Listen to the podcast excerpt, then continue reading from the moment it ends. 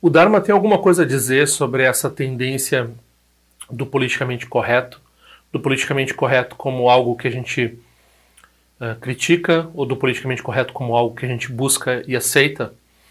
Uh, tem alguma dimensão no uso da linguagem, na alteração de certos usos da linguagem para beneficiar os seres, ou engenharia social se coaduna com Dharma, engenharia social através da linguagem, essas questões. Vamos ver sobre isso nesse vídeo. tzal.org apresenta Tendril Conexões Auspiciosas.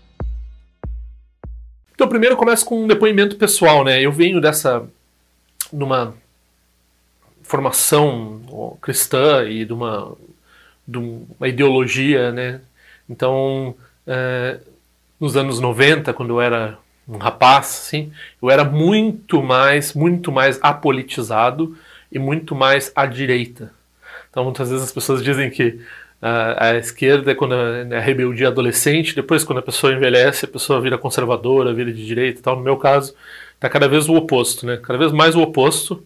Quando eu tinha 15 a 25 anos, eu era.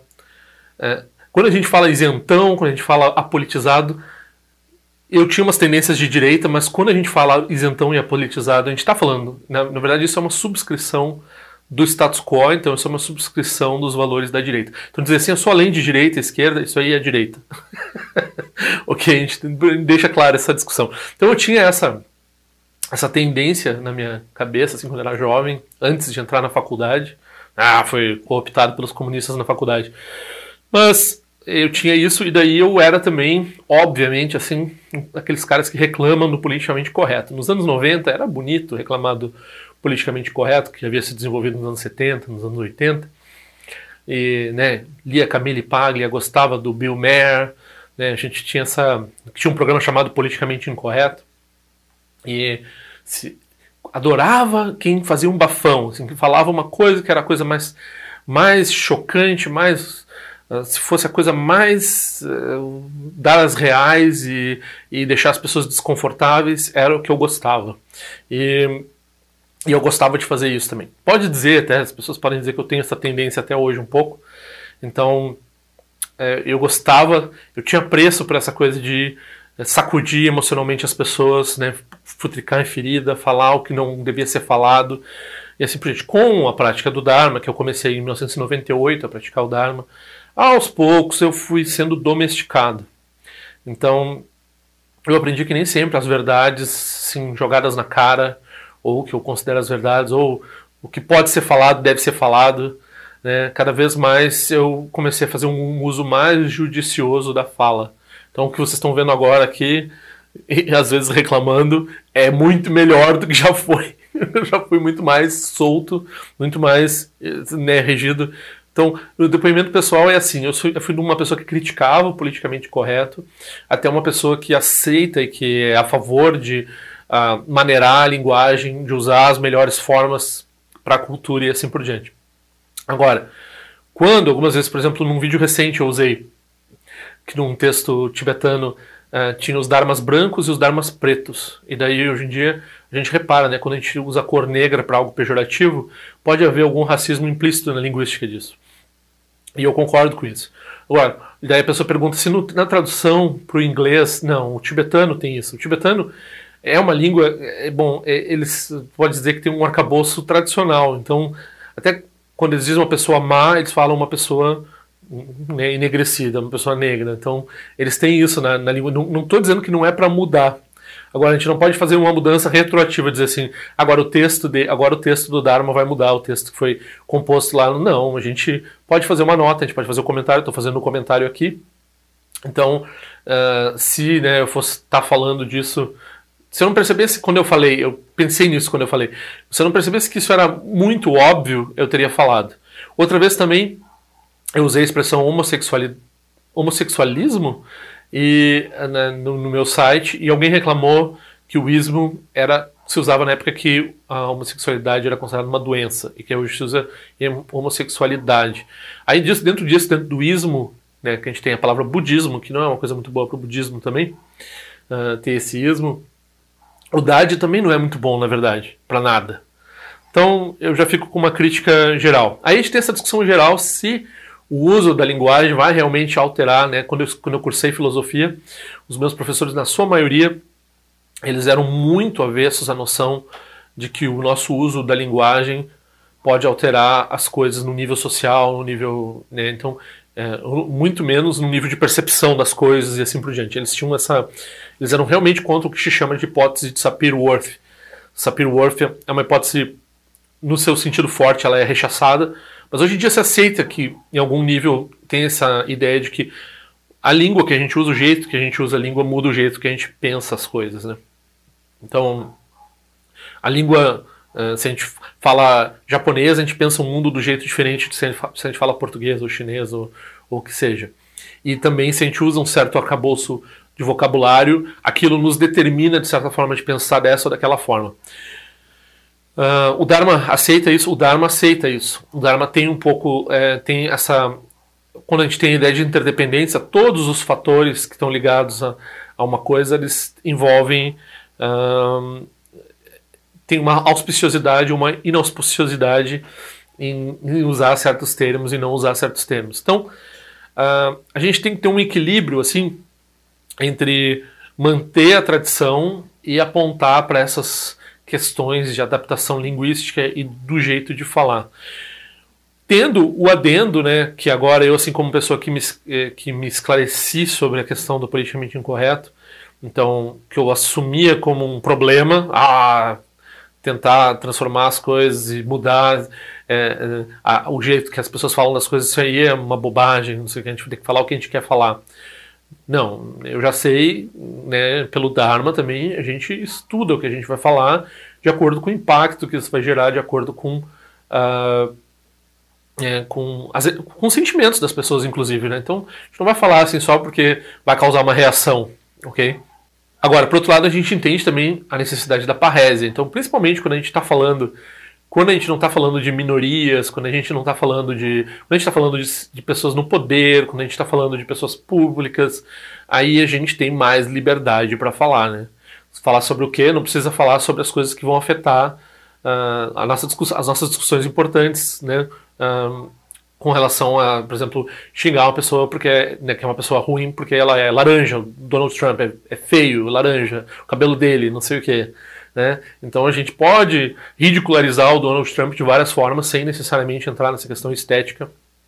E também não há um grande problema de entrar na questão estética do Donald Trump perante outras, outras questões. Então, é, quando a gente está falando de ter coragem perante e, e, pessoas que detêm o poder ou pessoas que, que que são extremamente públicas, aí, aí a gente está dizendo assim, não precisa ser tão politicamente correto, precisa ser proteger quem precisa ser protegido, né, efetivamente. A, a pessoa que não é pública, a pessoa que, né, que é o interlocutor direto da gente, a pessoa que representa uma minoria e assim por diante. Essas merecem ser tratadas de outra forma. Aí, dentro dessa discussão que a gente tem um uso do politicamente incorreto, que é com relação para ridicularizar, para fazer sátira com relação aos poderosos. e isso é um uso político válido, e eu acho que o Dharma aceita isso. O Dharma fez isso dentro do Zen, se faz isso no budismo tibetano, se fez isso. Então é, é uma coisa que, né, falar de forma franca com relação a uma coisa que é um, um problema efetivo isso é isso funciona e a gente tem essa, esse cuidado excessivo de ver o que é pisar em ovos e cuidar e ver o que, que a gente não vai fazer então tem um equilíbrio tem um caminho do meio aqui uh, cuidadoso é, e que também representa um fato né representa um fato que pessoas que nem os nossos atuais governantes aqui no Brasil e lá nos Estados Unidos eles uh, fizeram campanha em torno dessa de falar de qualquer forma de falar que nem porque uh, de certa forma, e isso é uma crítica que vinha dos anos 90, uma crítica que eu conheço bem por dentro, é as pessoas que procuram o politicamente correto, elas acabam se tornando engessadas ou acabam se tornando também é uma, vers uma versão, um cartoon, assim, uma versão cartunística do que é fazer usar. Então, as pessoas, o excesso cuidadoso com o uso de pronomes, o excesso, uh, excesso de cuidado com a língua acaba se tornando um alvo fácil das pessoas simples que não estão preocupadas com o uso sofisticado da língua, por exemplo, dentro da academia e assim por diante. E daí o que acontece? Esses populistas se aproveitam disso é, e começam a falar que nem a pessoa comum, e daí a gente, né? Então, por um lado, a gente tem que esclarecer mais a cultura da necessidade de falar de forma acertada. A palavra, a expressão politicamente incorreta é infeliz. Hoje em dia a gente usa essa expressão, ela é sempre em si um objeto de controvérsia, quando não deveria ser, porque é basicamente usar a fala no seu lugar de fala. Essa expressão lugar de fala que é, é importante, né, quando a gente está falando nisso, isso realmente faz sentido, faz sentido muito no Dharma, né? Então, se tu está num lugar de fala que tu pertence àquela minoria, ou que tu pertence àquela, àquela situação, aí tu pode usar várias coisas, né, que seriam consideradas e também, quando tu está num lugar de fala que tu está desafiando alguma coisa, aí é adequado usar. Então, por exemplo, eu sou muito fã também de um professor que é caracterizado, até fiz uma matéria uma vez para uma revista sobre ele, eu tenho o link aqui no, na descrição que eu botei no meu site, uh, que é o, o Rinpoche, que ele é muito politicamente incorreto. Ele fala umas coisas que a gente não, dentro do budismo, ele fala, e também com relação à cultura de forma geral, a gente fica assim, como que um cara, né, é, fala essas coisas. Então, o lugar de fala do Rinpoche é um, o nosso lugar de fala é outro, o lugar de fala do Dalai Lama é outro.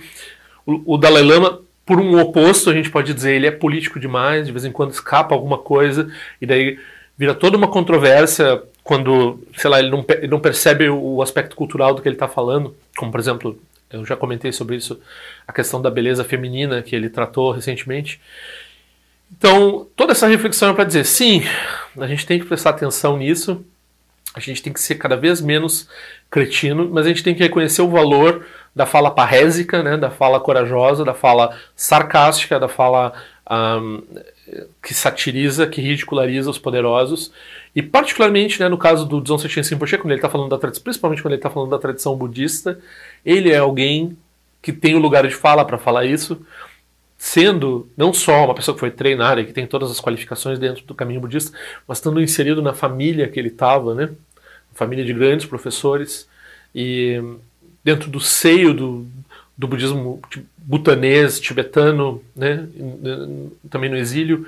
Então, uh, e ele, com o tempo, a gente pode perceber também uh, que o Rinpoche tá falando menos, tá nos surpreendendo menos. Talvez a gente, a gente tenha se acostumado com ele, ou talvez ele, te, ele esteja percebendo que as certas confusões que ele produziu, ele mesmo depois teve que lidar com elas, né? Eu não sei. Um ser iluminado é difícil de, de prever. Então eu sou muito fã do politicamente incorreto do Dzongsa Chensen Rinpoche, ao mesmo tempo entendendo que é, é necessário cuidar a linguagem e é necessário apontar esse tipo de coisa. Por exemplo, quando a gente, eu, outro dia também uma amiga me falou que eu usei a palavra denegrir, que não se usa mais, por esse mesmo motivo de não falar de darmas brancos, darmas pretos, né? Ok, eu acho interessante citar no texto, uh, a gente vai lá e faz uma nota e aponta que hoje em dia, quando isso remete né, a um racismo implícito na língua, uh, a gente deveria lembrar disso. Então é só esse o recado aí. Padma Dorje não é um professor budista reconhecido pela tradição. Ele apenas repete o que ouviu por aí.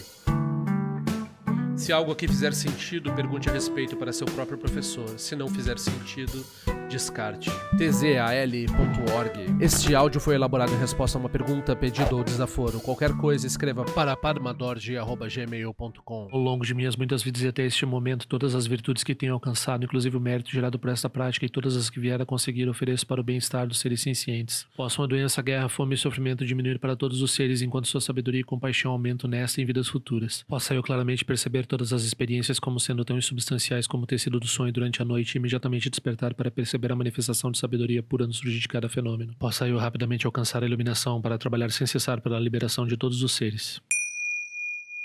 Nirā wē kōrā shīngā sōng pāndā nirā mā lōngjī kuwa nē chē rē zī wāntē shīng jā sō yé zā pē kā shār pā tū tēng jō yé chē. Om sō chī jā mē chē pē nē chē rā sā wā kōng shā tū zī wē zē tā yé bā mē jō nō chō chū pē mā nē chō kī sā sōng tā tū tēng jō yé chē.